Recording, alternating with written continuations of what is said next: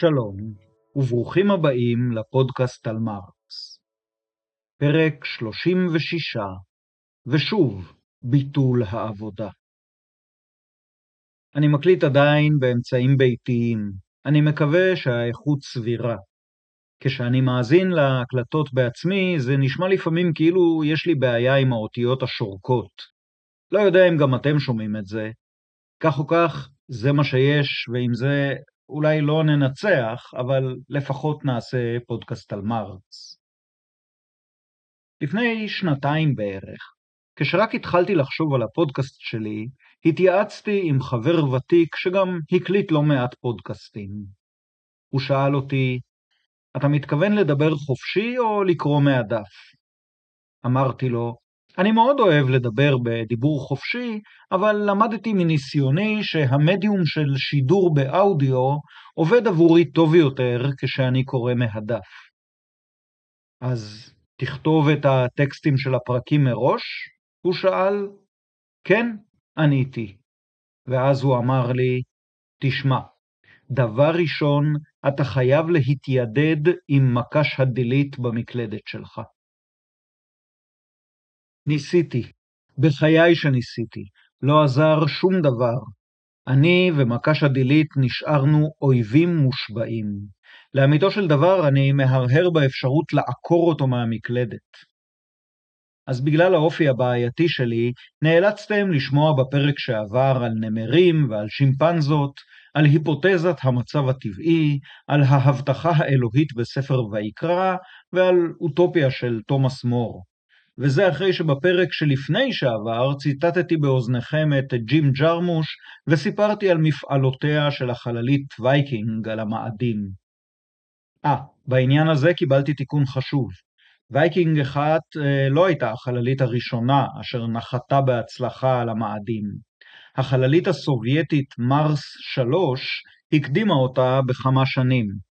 אבל מרס 3 חדלה לשדר 20 שניות אחרי הנחיתה. אז למרות שהנחיתה עצמה הייתה מוצלחת, נדמה לי שהבכורה שייכת בכל זאת לווייקינג. המאזין היקר שהעמיד את הדברים על דיוקם, תודה לך. אני לא מצליח למצוא שוב את ההודעה שלך, ולכן לא יכול להזכיר אותך בשמך, אבל אשמח לתקן זאת בפרק הבא.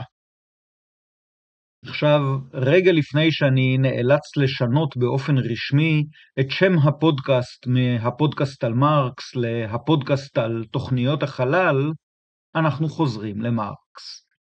טוב, לא ממש למרקס, אבל לפחות לקונספט המרקסי או המרקסיסטי המעסיק אותנו בפרקים האלה, ביטול העבודה.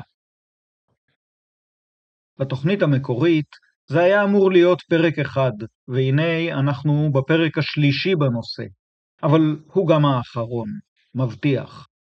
והסיבה שאנחנו לא צוללים ישירות אל מרקס, היא שאני רוצה להפגיש אתכם עם שני חיבורים אחרים מסוף המאה ה-19, המציגים כל אחד לשיטתו ביטול לא דיאלקטי של העבודה.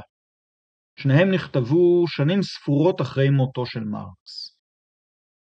הראשון הוא ספרו של העיתונאי האמריקאי אדוארד בלאמי, שפרסם את האוטופיה שלו Looking Backward, או במבט לאחור, בשנת 1888, כלומר חמש שנים אחרי מותו של מרקס. חלק מכם עלולים עכשיו לתמוה, הרי בפרק שעבר אמרתי שאת הספר אוטופיה פרסם תומאס מור כבר בשנת 1516, והנה עכשיו אני מדבר על אוטופיה שכתב אדוארד בלעמי 370 שנים מאוחר יותר. אז כדי לא לבלבל אף אחד, אדבר עכשיו בהרחבה מסוימת על אוטופיות, ואלה מכם שיודעים את החומר מוזמנים לדלג קצת קדימה. ובכן, כשתומאס מור פרסם את אה, אוטופיה שלו בראשית המאה ה-16, המילה הזאת סימנה שם של יצירה ספרותית, זו שכתב מור, שם של אי דמיוני המתואר באותה יצירה, ושמה של הציוויליזציה האנושית הדמיונית המתגוררת על האי הדמיוני הזה.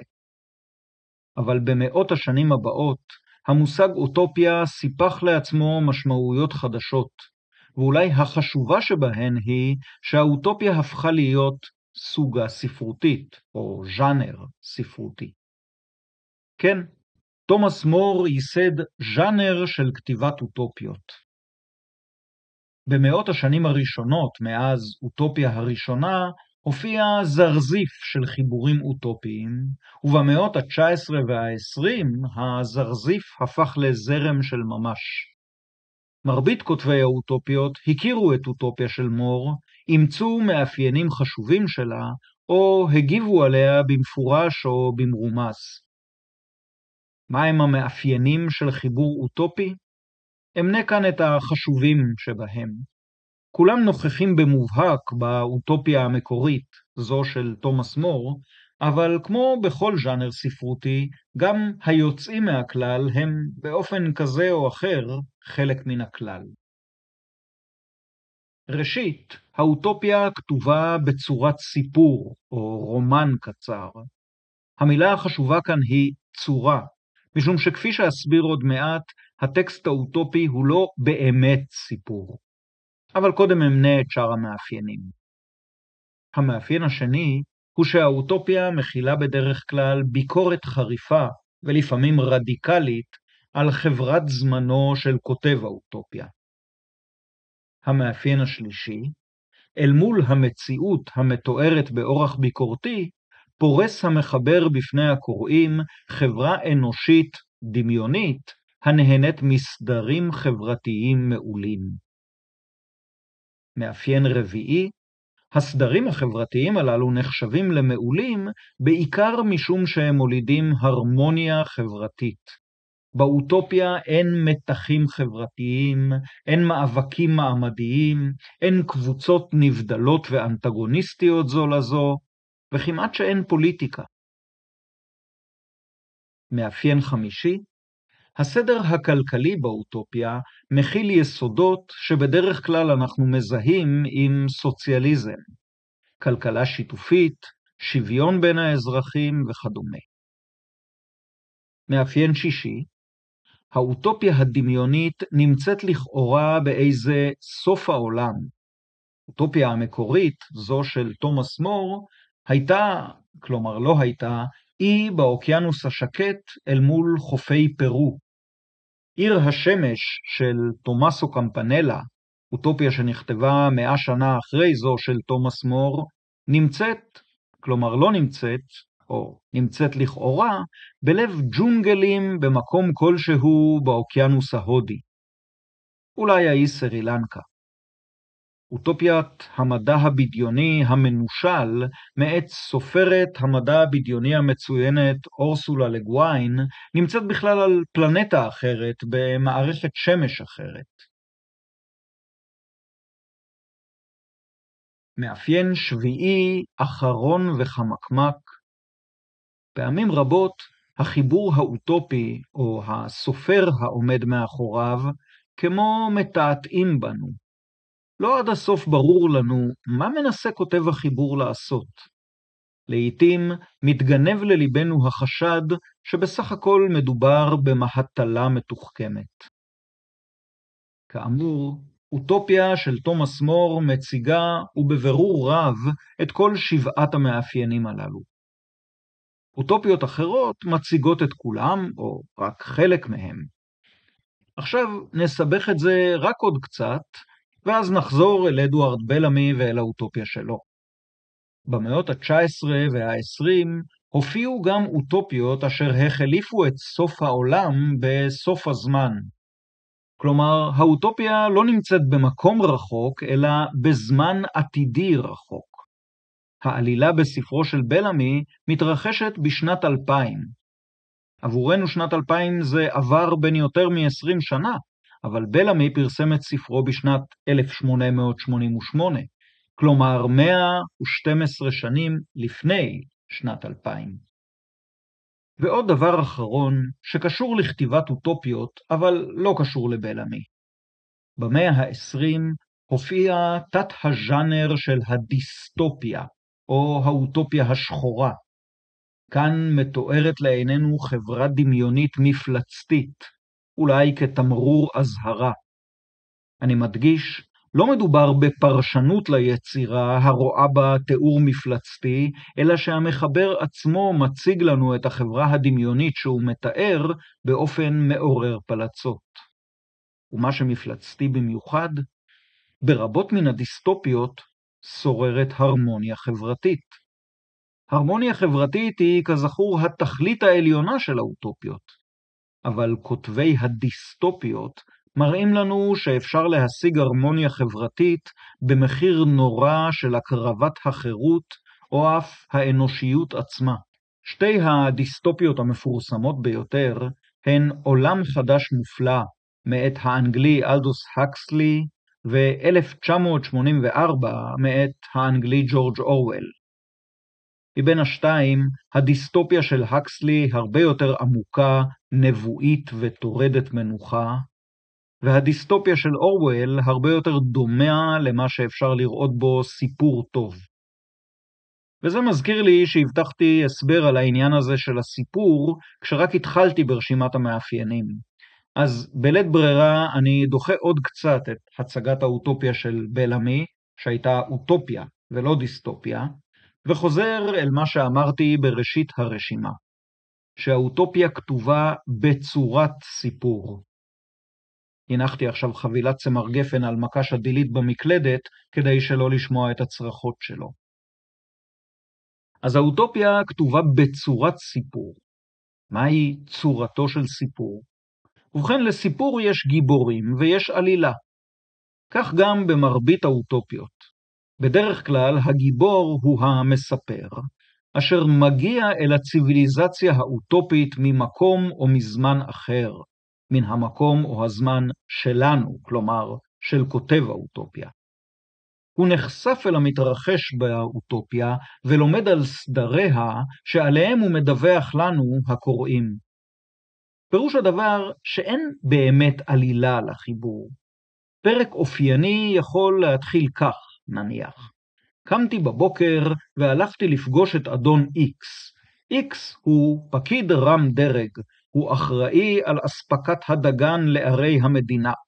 ביקשתי ממנו שיסביר לי כיצד הוא מבצע את מלאכתו, והוא מזג לי כוס תה ואמר לי כך: ועכשיו יבואו חמישה או שישה עמודים של תיאור הסדרים האוטופיים של חלוקת הדגן, כאשר מפעם לפעם המבקר מעיר או שואל משהו, והפקיד איקס מסביר באדיבות ומעמיד את המבקר, הכותב, על טעויותיו. כלומר, זה הרבה יותר דומה להרצאה מאשר לסיפור. דברים אחרים הנחוצים מאוד לסיפורים טובים הם מורכבות פסיכולוגית של הגיבורים, שילוב של אורות וצללים ביצירה, ומה שהמורות הטובות שלי לספרות נהגו לכנות סיבוך והתרה. ובכן, באוטופיה הטיפוסית הגיבורים הם חד-ממדיים, משום שבעצם הם לא חשובים. אין משחק של אורות וצללים, משום שהכל מואר באור יקרות. ובוודאי שאין מורכבות בעולם שכולו טוב.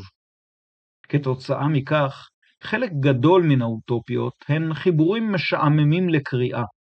כלומר, הם משעממים אם קוראים אותם כמו סיפור, ומצפים למה שמצפים בדרך כלל מסיפור. אבל אלה חיבורים מעניינים כחיבורים בפילוסופיה פוליטית, העוטים מסווה של סיפור.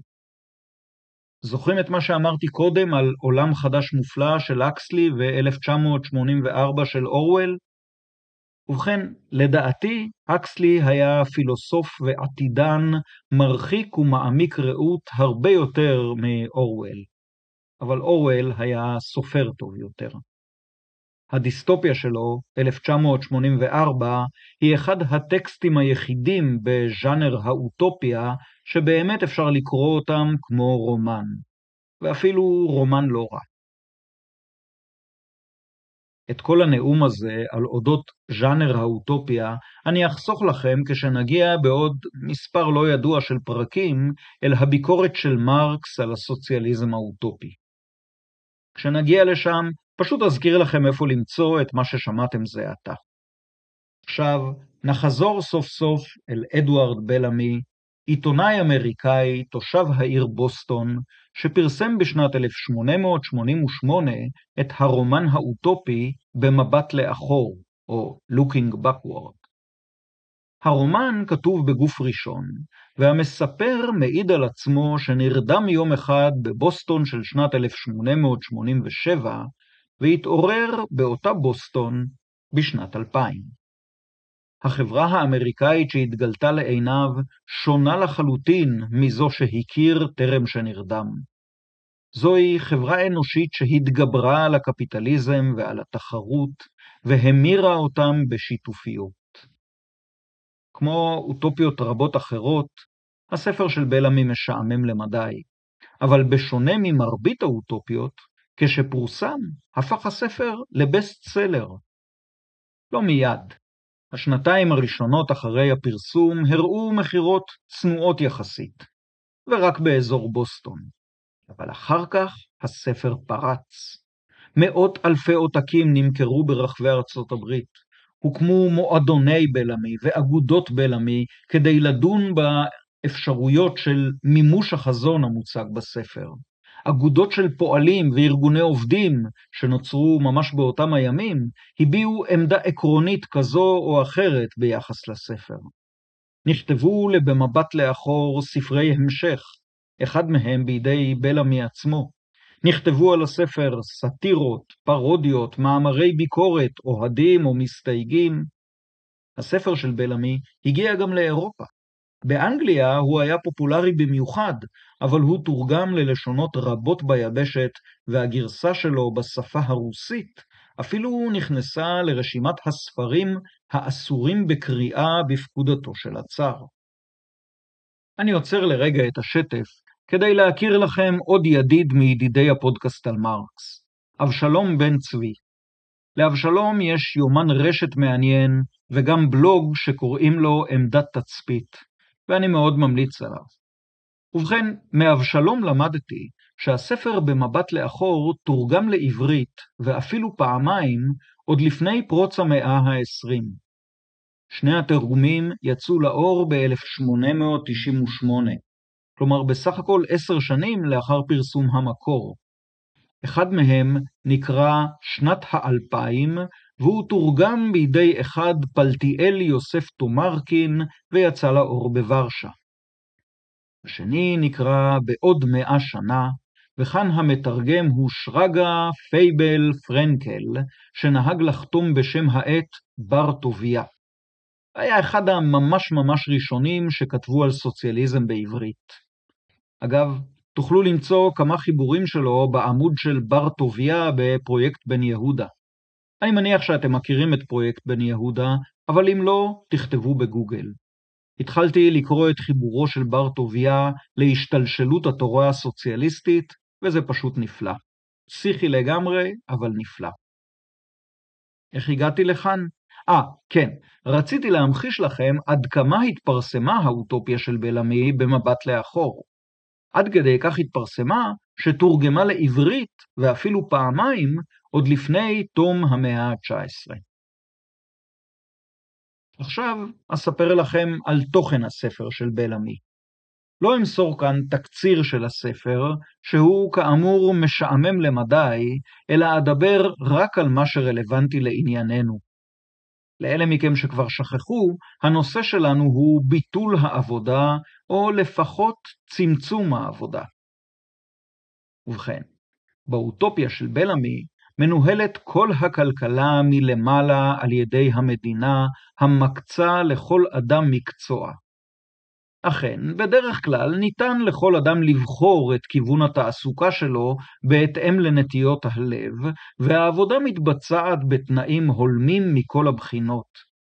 אבל לא נעשה מאמץ מיוחד להפוך את העבודה לפעילות חופשית או למימוש עצמי. להפך, העבודה מנוהלת ביעילות חמורה בצבאות תעשייה המחקים פחות או יותר את המבנה הצבאי. העובדים מאורגנים ביחידות של פועלים פשוטים, שעליהם ממונים קציני עבודה, הכפופים לקצינים בכירים יותר, וכך הלאה. לכל עובד ניתנת הבחירה האם להשתדל ולטפס בסולם הדרגות המקצועי, או להישאר בדרגה הנחותה ביותר ולהסתפק במילוי הוראות. איפה כאן ביטול העבודה? אתם שואלים בזעזוע. אז הנה הקאץ'. כל האזרחים, בנים ובנות, מקבלים חינוך שוויוני ואיכותי על חשבון המדינה מגיל 6 ועד גיל 21. כולם גם נהנים ממערכת בריאות ציבורית ומערכת הזנה ציבורית. ועכשיו הדובדבן שבקצפת. גיל הפרישה מהעבודה עבור כל האזרחים הוא 45. בישראל של ימינו, גיל הפרישה לנשים הוא 65 ולגברים 67. הופ, הנה הרווחנו באוטופיה של בלעמי 21 שנה של ביטול העבודה. או במילים אחרות, קיצרנו בשליש את תקופת הכלא שנקראת חיי העבודה. וזה ניכוי שליש שאיננו מותנה בהתנהגות טובה. אני הייתי אמור להיות כבר עשר שנים בפנסיה לפי האוטופיה של בלעמי. וממה מתקיימים כל האנשים? במהלך שנות העבודה, וגם בשנות הפנסיה הארוכות שאחרי שנתם ה-45? והרי לא על הלחם לבדו יחיה אדם. זה פשוט מאוד אצל בלעמי. כל אדם זכאי לחלקו היחסי במלוא העושר הלאומי, בניכוי ההוצאות לצרכים ציבוריים כמובן. הזכאות הזאת נרשמת בכרטיס האשראי שלו, והוא יכול להשתמש בה ככל אשר ליבו חפץ. יש הגבלות מסוימות על האפשרות לצבור את הזכאות משנה לשנה, אבל אין שום הגבלות על צריכתה. הייתם רוצים לחיות באוטופיה של בלעמי? קשה לענות על כך, בלי לברר עוד כמה עניינים, ובעיקר בלי שנדע כמה באמת יהיה לנו ביד, כמו שאומר איסרא ברוך מהגשש החיוור. ניסיתי לעשות אדפטציה של הרעיון של בלעמי לכלכלה הישראלית של ימינו, אבל מהר מאוד איבדתי את דרכי בסבך ההבדלים. למשל, באוטופיה של בלעמי המדינה לוקחת על עצמה להאכיל את כל האזרחים על חשבונה, והמזון הוא אפוא חלק מן ההוצאה הציבורית. לא כך כמובן אצלנו. אז בואו נפשט את זה. בואו נניח שמה שיש לכל אזרח ביד שווה לשכר הממוצע במשק. זה אומר קצת יותר מ-13,000 שקלים בחודש. לכל חודש מימי חייכם. אולי זה נשמע מאכזב? לי זה בטוח לא מספיק. אבל זכרו שכשני שליש או יותר מהשכירים בישראל משתכרים שכר ממוצע או פחות ממנו. והשכירים הללו, ברובם הגדול, עובדים בעבודות שוודאי אינן גרועות יותר מן העבודות באוטופיה של בלעמי. והם יצאו לפנסיה בגיל 67 אם הם גברים ו-65 אם הם נשים, ולא בגיל 45 כמו באוטופיה של בלעמי.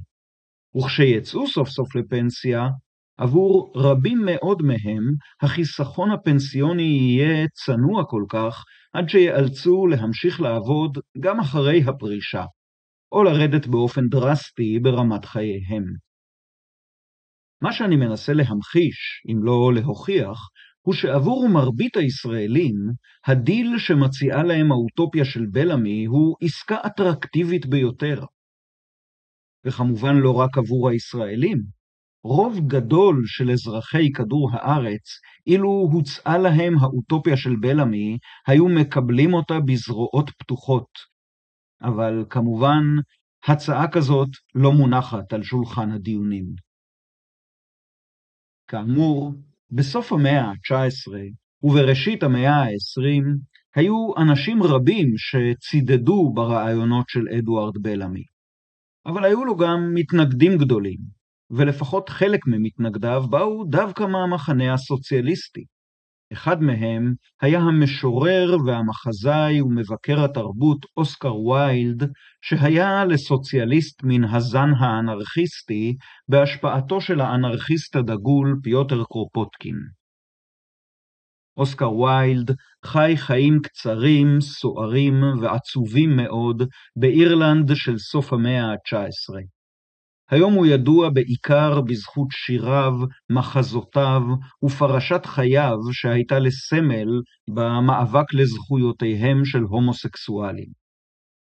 ויילד כתב חיבור אחד ויחיד שעוסק בסוציאליזם. שם החיבור הוא נפש האדם בסוציאליזם, וזהו אחד החיבורים הסוציאליסטיים המוזרים ביותר שקראתי. לא רק אני חושב כך.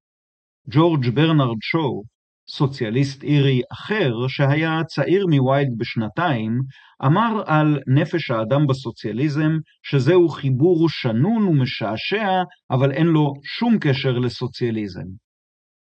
אתם יכולים לשפוט בעצמכם, ובקלות יתרה, משום שהטקסט של ויילד תורגם לעברית בידי דותן ברום, והתרגום יצא לאור בשנה זו, 2023. הקדשתי לו כמה מילים באחד הפרקים הקודמים של הפודקאסט על מרקס. נפש האדם בסוציאליזם, מאת אוסקר ויילד, תרגום דותן ברום, הוצאת נמלה. אין כמעט ספק שוויילד קרא את Looking Backward של בלעמי, ושהחיבור זעזע אותו, או לפחות הכעיס אותו. וזו אחת מן הסיבות לכך שוויילד כתב את מסתו שלו. וכך הוא כותב בנפש האדם בסוציאליזם. ציטוט: סוציאליזם, קומוניזם, או כל שם אחר שבו תבחרו לכנותו, יחזיר את עטרת החברה ליושנה, כאורגניזם בריא, ויבטיח רווחה חומרית לכל חבר בקהילה, בכך שיפקיע את הרכוש הפרטי לציבור, וימיר את התחרות בשיתוף פעולה. למעשה, הוא ייתן לחיים תשתית וסביבה ראויות. אך דבר מה נוסף דרוש לפיתוח המלא של החיים לדרגת שלמותם הנעלה ביותר. מה שדרוש הוא אינדיבידואליזם. אם הסוציאליזם יהיה סמכותני, אם הממשלות תתחמשנה בעוצמה כלכלית כפי שהן חמושות היום בעוצמה פוליטית, בקיצור, אם יקומו לנו רודנויות תעשייתיות, אחרית האדם תהיה גרועה מראשיתו. סוף ציטוט מעמוד 21 של התרגום לעברית. ילכו אפוא לעזאזל אדוארד בלמי וצבאות התעשייה שלו. 24 שנים של עבודה, של עבודה כפויה, ואפילו היא נעשית בתנאים נאותים, הן לזוועה בעיני אוסקר הפרוע. לא, יש פתרון אחר לבעיה ודרך שונה לחלוטין לביטול העבודה. נקרא בעמוד 37 וברשותכם, בלי השמטות ודילוגים הפעם, משום שזה באמת טקסט מיוחד במינו. אני קורא, על כל עבודה שאינה דורשת מחשבה, עבודה משעממת, מונוטונית, עבודה העוסקת בדברים איומים וכרוכה בתנאי עבודה לא נעימים, להיעשות בידי מכונה. על המכונות לעבוד בשבילנו במכרות הפחם, לספק את כלל שירותי התברואה, להסיק את מנועי הקיטור, לנקות את הרחובות, להעביר מברקים בימים גשומים ולעשות את כל המלאכות המשעממות או המייסרות. כרגע המכונה מתחרה באדם. בתנאים ההולמים היא תשרת אותו. אין כל ספק שזה עתיד המכונה, וממש כפי שהעצים גדלים בזמן שבעל האדמות ישן, המכונות יעסקו בעבודות ההכרחיות והבלתי נעימות, בזמן שהאנושות תשעשע את עצמה, תהנה מפנאי מעודן, שהוא, ולא העבודה, תכלית האדם, תיצור דברים יפים, תקרא דברים יפים, או תהרהר על אודות העולם בהערצה ובעונג. עובדה היא שחברה אנושית מפותחת מצריכה עבדים. היוונים צדקו בעניין הזה. בלי עבדים שיעסקו במלאכות המכוערות, המחרידות והמשעממות, תרבות והגות נעשות כמעט בלתי אפשריות. עבדות אנושית היא מעוותת, לא בטוחה ומשחיתה. העולם תלוי בעבדות מכנית, בעבדות המכונה. וואו, נדמה לי שצריך דקה להתאושש מן הפסקה הזאת. אני, מכל מקום, מרגיש שכל הדיסטופיות, ספרי המדע הבדיוני והסרטים העוסקים בעליית המכונות, מוצאים את נקודת מוצאם, ואולי את הפרה-היסטוריה שלהם, בפסקה זו של אוסקר ויילד. אנחנו רואים שוויילד, ממש כמו תומאס מור לפניו, רואה את תכלית החיים האנושיים בפנאי המעודן.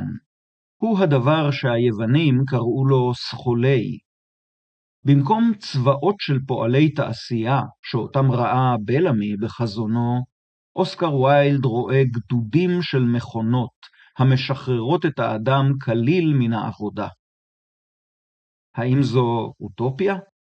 אוסקר ויילד עצמו מעלה את השאלה הזאת ועונה עליה מיד. ציטוט: מפה של העולם בלי אוטופיה אינה מצדיקה אפילו מבט חטוף, שכן היא משמיטה את הארץ היחידה שלחופיה נוחתת האנושות תמיד. וכשהאנושות נוחתת שם, היא משקיפה לאופק, וכשהיא מבחינה בארץ טובה יותר, היא מרימה עוגן ומפליגה אליה. קדמה היא מימוש אוטופיות. סוף ציטוט. עכשיו, חברות וחברים, לאחר שלמדנו מהי אוטופיה, וראינו כיצד הסופר האוטופיסט אדוארד בלמי מציע לצמצם את העבודה, ואף ראינו כיצד אוסקר וייד מציע לבטל כליל את העבודה האנושית ולהשית אותה על כתפיהן של מכונות אוטומטיות, הגיעה העת לחזור אל קרל מרקס. אקרא באוזניכם פסקה אחת שלו מן הכרך השלישי של הקפיטל. זו פסקה מאוד מפורסמת, ובעצם אתם כבר מכירים אותה, משום שקראתי אותה כבר בפרק התשיעי של הפודקאסט על מרקס.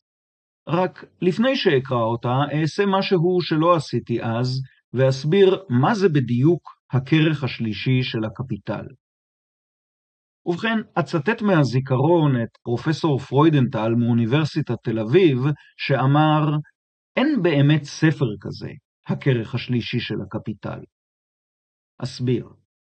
מרקס כתב, ערך והוציא לאור את הכרך הראשון של הקפיטל. הוא גם הוציא מהדורה שנייה של הכרך הראשון, עוד לפני שיצא לאור הכרך השני. מרקס הספיק לכתוב את הכרך השני ולערוך אותו חלקית, ואז הלך לעולמו בן 65, ידוע חולי וגלמוד מאשתו האהובה, שנפטרה זמן קצר לפניו. אנגלס הוא שהשלים את עריכת הכרך השני של הקפיטל, והוציא אותו לאור בשנת 1885, כלומר שנתיים לאחר מותו של מרקס. ואז הלך אנגלס ואסף רשימות וטיוטות רבות שכתב מרקס בתקופת חייו האחרונה, סידר וערך אותן והוציאן לאור עשר שנים אחר כך בתור הכרך השלישי של הקפיטל. לכן, הכרך השלישי של הקפיטל דומה מבחינות מסוימות לגרונדריסה, שגם הוא בעצם מחברות טיוטה של מרקס. זהו ספר המזמין אותך לשיטוט בתוך יער סבוך ומלא בהפתעות, או בלשון פחות ציורית, ספר שמסיירים בו פחות בעזרת תוכן העניינים, ויותר בעזרת האינדקס, או בימינו מנוע החיפוש הפנימי. וכשמסיירים כך, מוצאים בין השאר את הפסקה שאותה אקרא לכם עכשיו, ובדיוק באותן השמטות קלות ותיקונים זעירים שעשיתי כשקראתי אותה לראשונה בפודקאסט על מרקס באוגוסט שנת 2022. ציטוט: לעצמו של דבר, אין תחום החירות מתחיל אלא במקום שפוסקת העבודה שמניעיה הם מצוקה ותכלית חיצונית. לפי טבע הדברים, נמצא אפוא מקומו של תחום החירות מעבר למעגל הייצור החומרי ממש. כשם שהאדם בשלבו הפרימיטיבי נאלץ להיאבק עם איתני הטבע בשביל לספק את צרכיו, להתפרנס ולקיים את מינו, ממש כך נאלץ בן התרבות להיאבק לקיומו, והכרח זה כפוי עליו בכל צורות החברה ובכל שיטות הייצור שבגדר האפשר. בד בבד עם התפתחותו של האדם, מתרחב תחום זה של ההכרח הטבעי משום התרחבות צרכיו. אבל בו בזמן מתרחבים גם כוחות הייצור המספקים צרכים אלה. בתחום זה עשויה החירות להתבטא רק בכך שהאדם בן החברה, המייצרים המאוגדים, מווסתים בצורה רציונלית חילופי חומרים אלה שלהם עם הטבע, מכפיפים אותם לפיקוחם המשותף, במקום להיות כפופים לשלטונם כלכוח איתנים. כדי לבצע את העבודה במחיר קטן ככל האפשר של כוח, ובתנאים מכובדים ככל האפשר, והולמים את מהותם האנושית. אבל תמיד יישאר זה תחום של הכרח. מעבר לגבולותיו מתחילה התפתחות כוחו של האדם כמטרה לעצמה, התחום האמיתי של החירות. אבל אין זה יכול לשגשג אלא על בסיסו של אותו תחום של הכרח. סוף ציטוט. מרקס אומר לנו כך: בני אדם צריכים להתקיים ולספק את צורכיהם מן הטבע. הם צריכים לעשות זאת ויצטרכו לעשות זאת בכל סדר חברתי קיים או אפשרי. יתר על כן, ככל שבני האדם מתפתחים, מתפתחים יחד איתם גם צורכיהם, והצרכים החדשים והמפותחים יותר דורשים מענים חדשים ומפותחים יותר, וייתכן אפוא שהצרכים החדשים ידרשו עבודה נוספת. מה ניתן אפוא לעשות?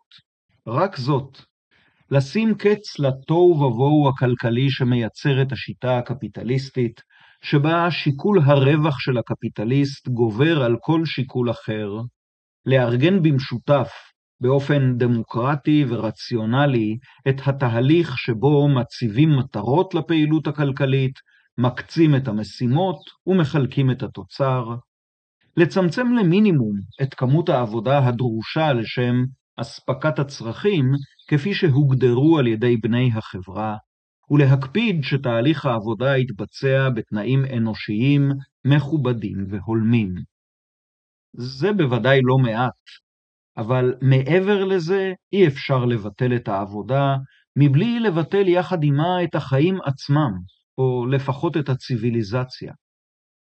יש תחום של הכרח בחיים האנושיים החברתיים, שרק על בסיסו יכולה להתקיים חירות האדם. עם זאת, מקומה המובהק של החירות לא נמצא בתחום העבודה, אלא בתחומו של הפנאי. הנה אפוא פסקה מרקסית מפוכחת וריאליסטית. למיטב הבנתי, מרקס שומר כאן אמונים לאותה תפיסה הומניסטית שאפיינה אותו כבר בשחר הגותו, אבל הוא מסיק ממנה את המסקנה ההפוכה מזו שהסיק בצעירותו. אי אפשר להפוך את העבודה לשדה של יצירה חופשית. מעצם מהותה מעוגנת העבודה בתכליות חיצוניות לה. בחברה הקפיטליסטית המנוכרת, תכלית העבודה עבור הפועל היא המשכורת שלו. בחברה שתתגבר על הקפיטליזם, תכלית עבודתו של האדם החופשי תהיה מן הסתם תוצר העבודה הדרוש לו ולבני החברה שלו כתנאי לקיום הדבר שהם תופסים כחיים אנושיים ראויים.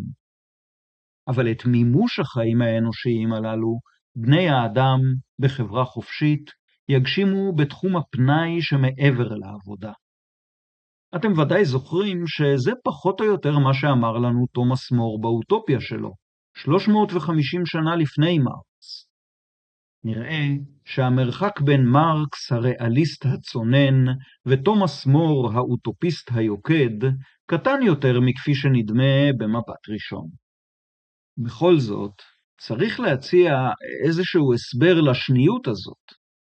קראנו כאן במילותיו המפורשות של מרקס על ביטול לא דיאלקטי של העבודה, כלומר לא הסגבתה של העבודה והפיכתה לתחום של חירות ויצירה, אלא צמצומה למינימום הכרחי וניהולה באופן רציונלי על מנת לתת לאזרחים את מירב הפנאי האפשרי.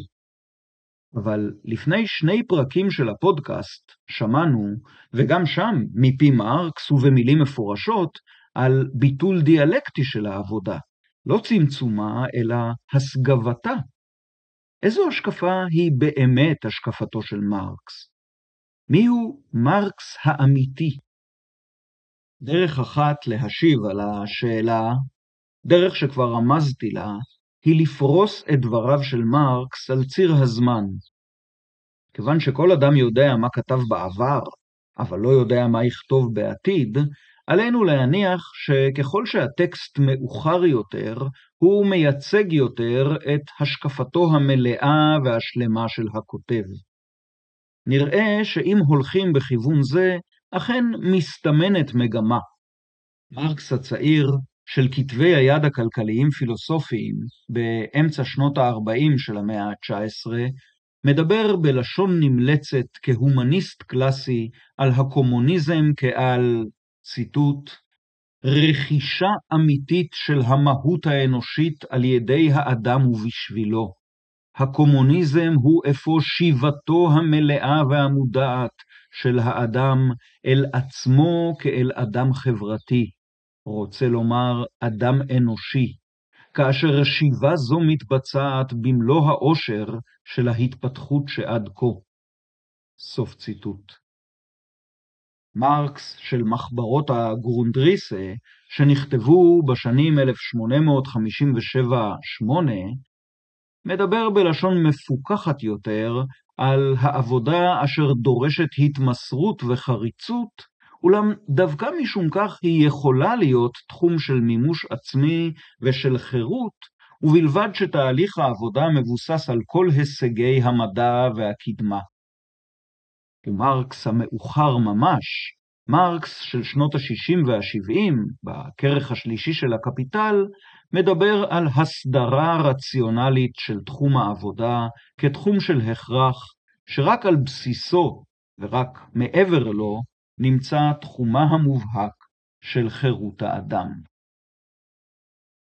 אבל הקו הכרונולוגי הזה אינו עקבי לחלוטין. למשל, הזכרתי בפרק הקודם פסקה מפורסמת של מרקס מביקורת תוכנית גותה.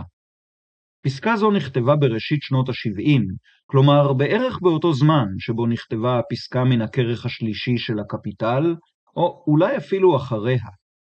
זוהי כנראה הפסקה האוטופית ביותר בכל כתביו של מרקס, ובה הוא כותב שבחברה הקומוניסטית החופשית, החברה העתידית, אשר תשלים באופן מלא את השחרור מן הקפיטליזם, תחדל העבודה מלהיות אמצעי בלבד לסיפוק הצרכים, ותהפוך בעצמה לצורך אנושי. וממילא אנחנו מבינים כאן משהו כמו הצורך בפעילות יצרנית, או הצורך ביצירה, או הצורך בעשייה עבור הזולת והחברה, או משהו מעין זה. לכך שוב מבצבצת כאן, באחרית ימיו של מרקס, העמדה העיקשת שעל פיה בחברה חופשית האדם יגשים עצמו דווקא בתחום העבודה, ולא רק בפנאי שמעבר לו. אני מעדיף לכן לנטוש את הפרשנות הכרונולוגית-לינארית ולפסוע בדרך פרשנית אחרת. אבקש להחזיר מתהום הנשייה מטאפורה שהשתמשתי בה בפרק הראשון של הפודקאסט על מרקס. אמרתי שם שמה שמרקס נתן לנו זו לא בדיוק תיאוריה, אלא שפה.